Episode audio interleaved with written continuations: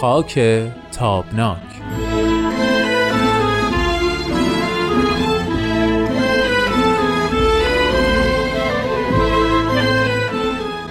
دوستان خوبم خانم ها و آقایان وقت شما بخیر. خوش اومدید به یک قسمت دیگه از مجموعه برنامه های خاک تابناک مجموعه که با نگاهی به گذشته ایران سعی می‌کنه پنجره‌ای به افق آینده این کشور باز بکنه.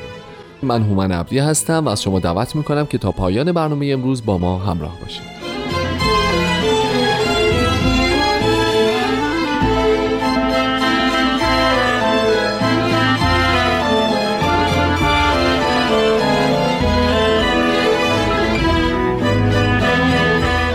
امید فراهانی عزیز مهمان همیشگی برنامه خودشه در واقع. امید به برنامه مهمان همیشگی صاحب آره.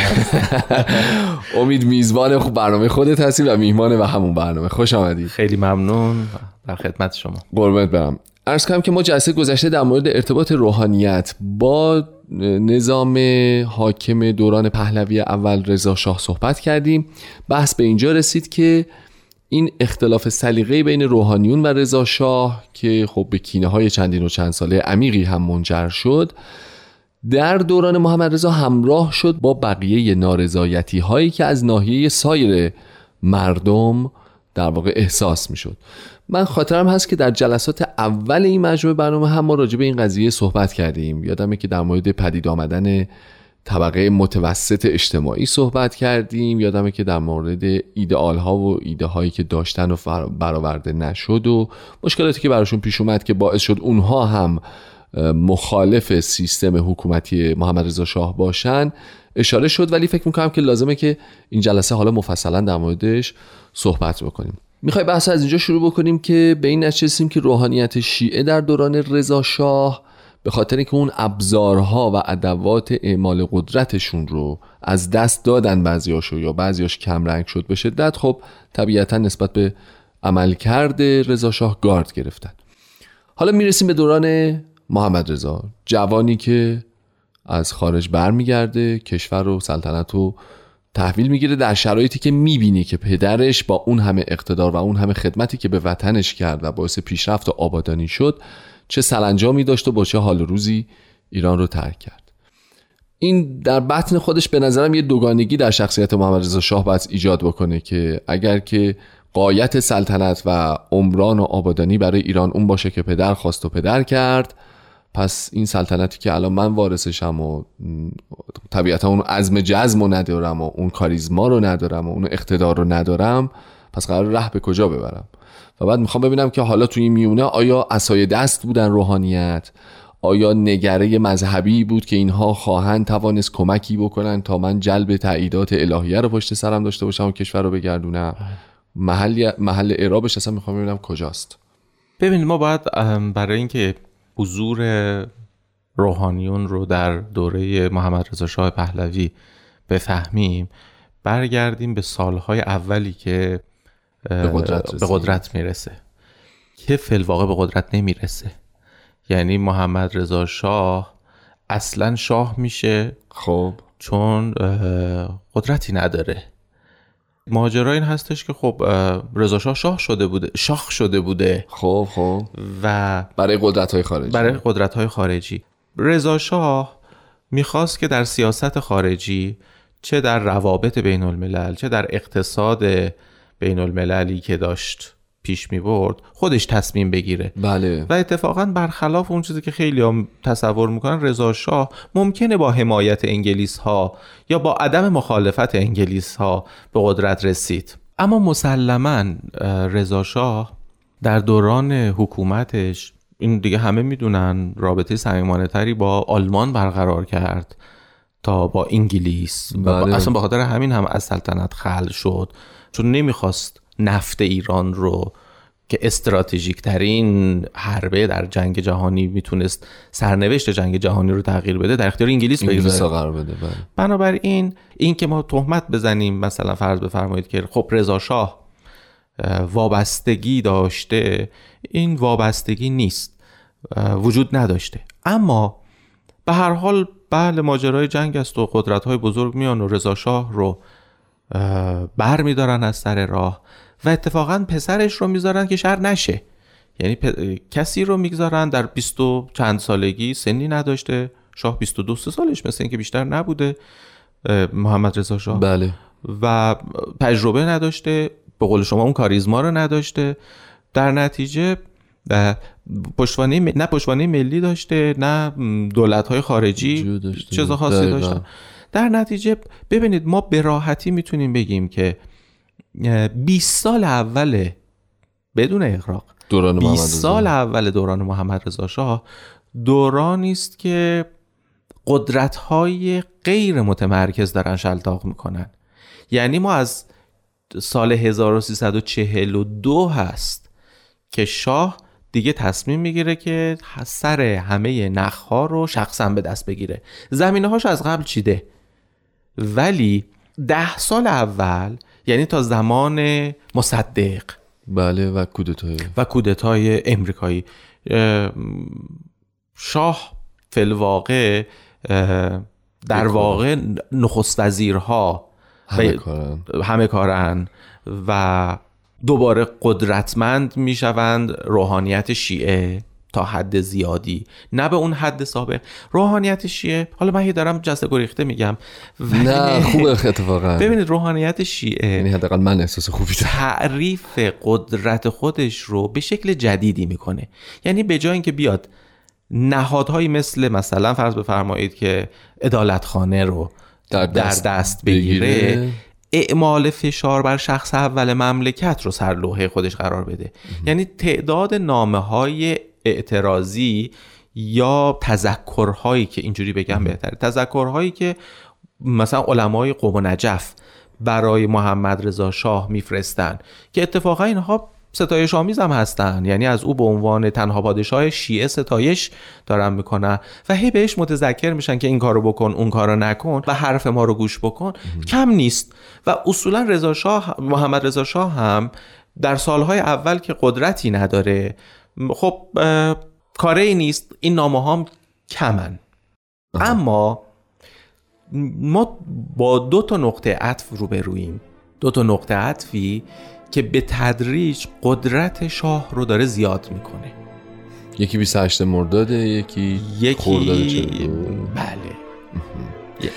خب اه، موافق یه استراحت کوتاهی داشته باشیم بحث رو ادامه بدیم. متشکرم.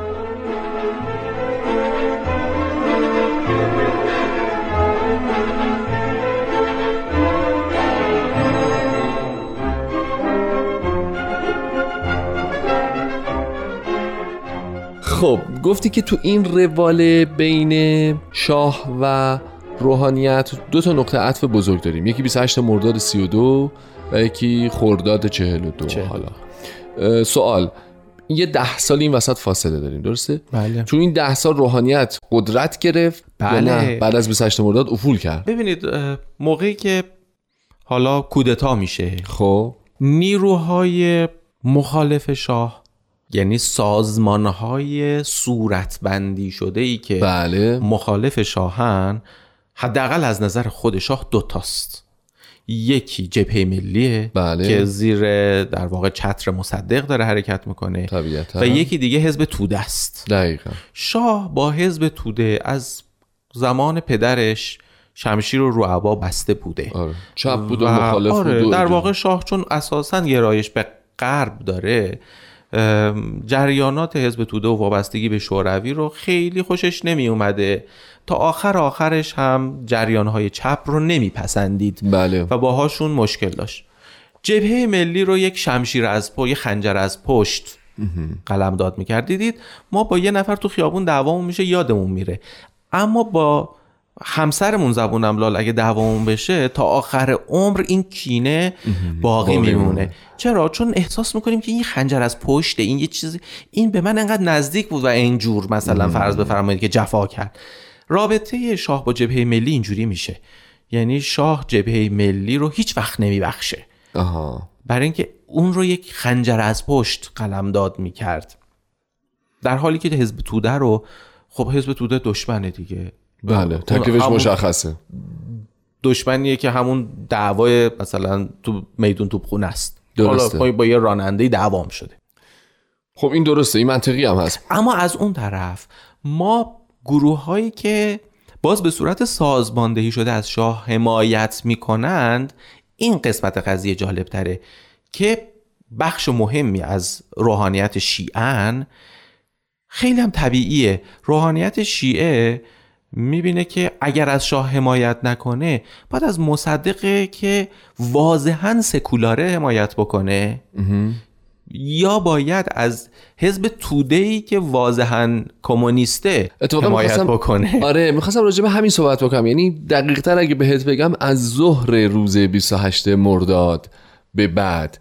چون صبح تا ظهر همه بر له مصدق بودن و همه می‌گفتن زنده باد شا... زنده باد جبهه ملی و زنده باد مصدق آره، و یا مرگ مصدق گفتن, گفتن ظهر یهو ورق برمیگرده و اون اکیپ بزن شما می‌بینید اکیپ و... لومپن های جنوب تهران که باز بله. تحت نفوذ روحانیت هستند و گروهی از ارتشی ها ببینید به هر حال و طبعا حمایت یا سازماندهی برخی نهادهای خارجی خب ورق رو اون روز برمیگردونن برمیگردونن قبول. خب. می‌خوام ببینم که درک و دریافت مردم ایران تو اون ده سال چه بلایی سرش میاد؟ این چجوری میشه که روحانیت شیعه اتفاقا به قول تو رو میاد؟ قدرت می‌گیره پیش میره. اعتبار داده میشه. شما این اعتبارها اسنادش موجوده. کی؟ شاه؟ شاه اعتبار میده. در واقع شاه و ساواک که نهادی است که اصلا تاسیس میشه که دیگه همچه اتفاقهایی در ایران نیفته. خب. به روحانیت یعنی وارد یک رابطه عاشقانه میشن شاه و ساواک. شاه و ساواک ببخشید شاه و, شاه روحانیت. روحانیت. چرا؟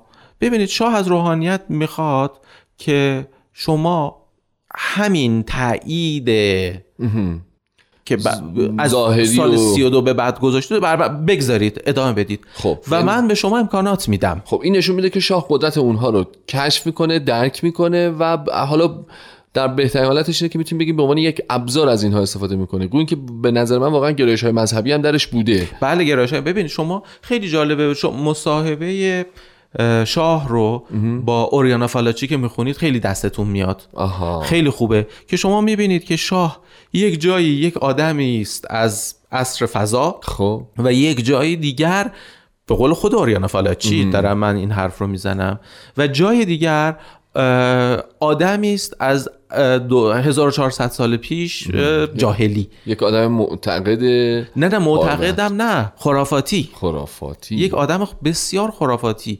یعنی یک جا شما می‌بینید که این آدم مثلا فرض بفرمایید درباره آینده نفت داره صحبت می‌کنه اقتصاد جهانی داره صحبت می‌کنه و درباره مثلا نقطه ضعف های دموکراسی در غرب داره صحبت می‌کنه که بدم نمیگه.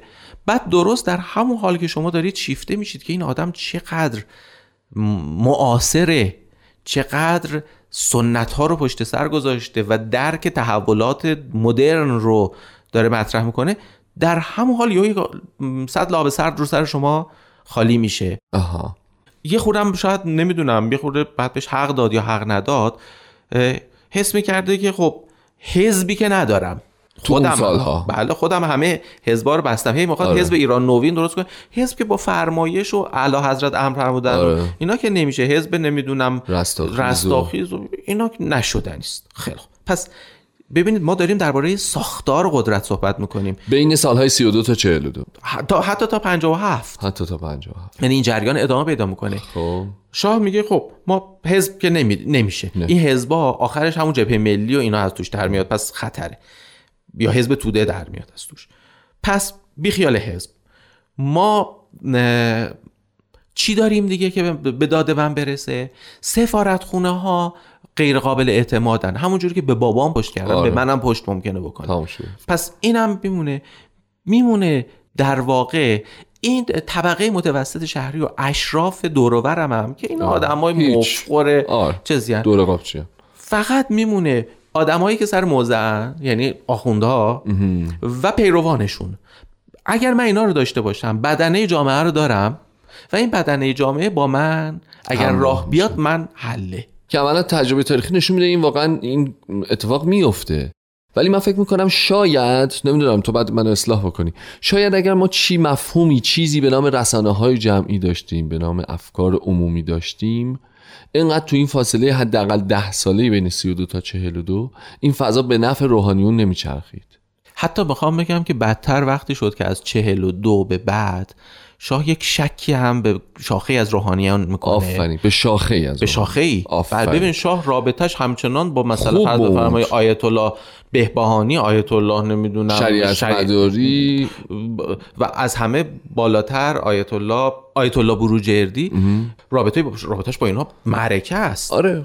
خب. یک شاخه ای مثلا فقط اینجا آقای یک خمینی یک شاخه ای می‌دونست که سیاسی روحانیت شیعه مطرح میشه که طرفدارای محدودی هم داره. بله. هرچند که به شکل روزافزون این طرفداراش در صدد زیاد شدن هستن که باز دلایل داره. خب. شاید فرصت کردیم درباره این دلایل صحبت بکنیم. ولی شاه از چهل و دو به بعد از ترس اینکه مبادا این هم چیز بشه و به خاطر خاصیت استبداد همه مستبدین همینه پایه های قدرتشون که تثبیت شد سعی می‌کنن که هی بیشتر به سمت توتالیتر برن بیشتر امور رو در دست خودشون بگیرن. این اتفاقی که برای شاه میفته یعنی شاه همه تصمیم ها رو دیگه خودش می‌خواد بگیره همه قراردادها رو خودش ببنده همه معادلات در شخص او جمع بشه. بشه. بله. ببینید یک مثال خیلی ساده برای شما بزنم. شاه میاد یک سپهبد باهایی رو که الان اسمش هم یادم نیست انتخاب می‌کنه برای وزارت جنگ. خب. خب؟ ایشون میاد با محفل باهاییان ایران مشورت می‌کنه م، که من می‌تونم وزیر بشم.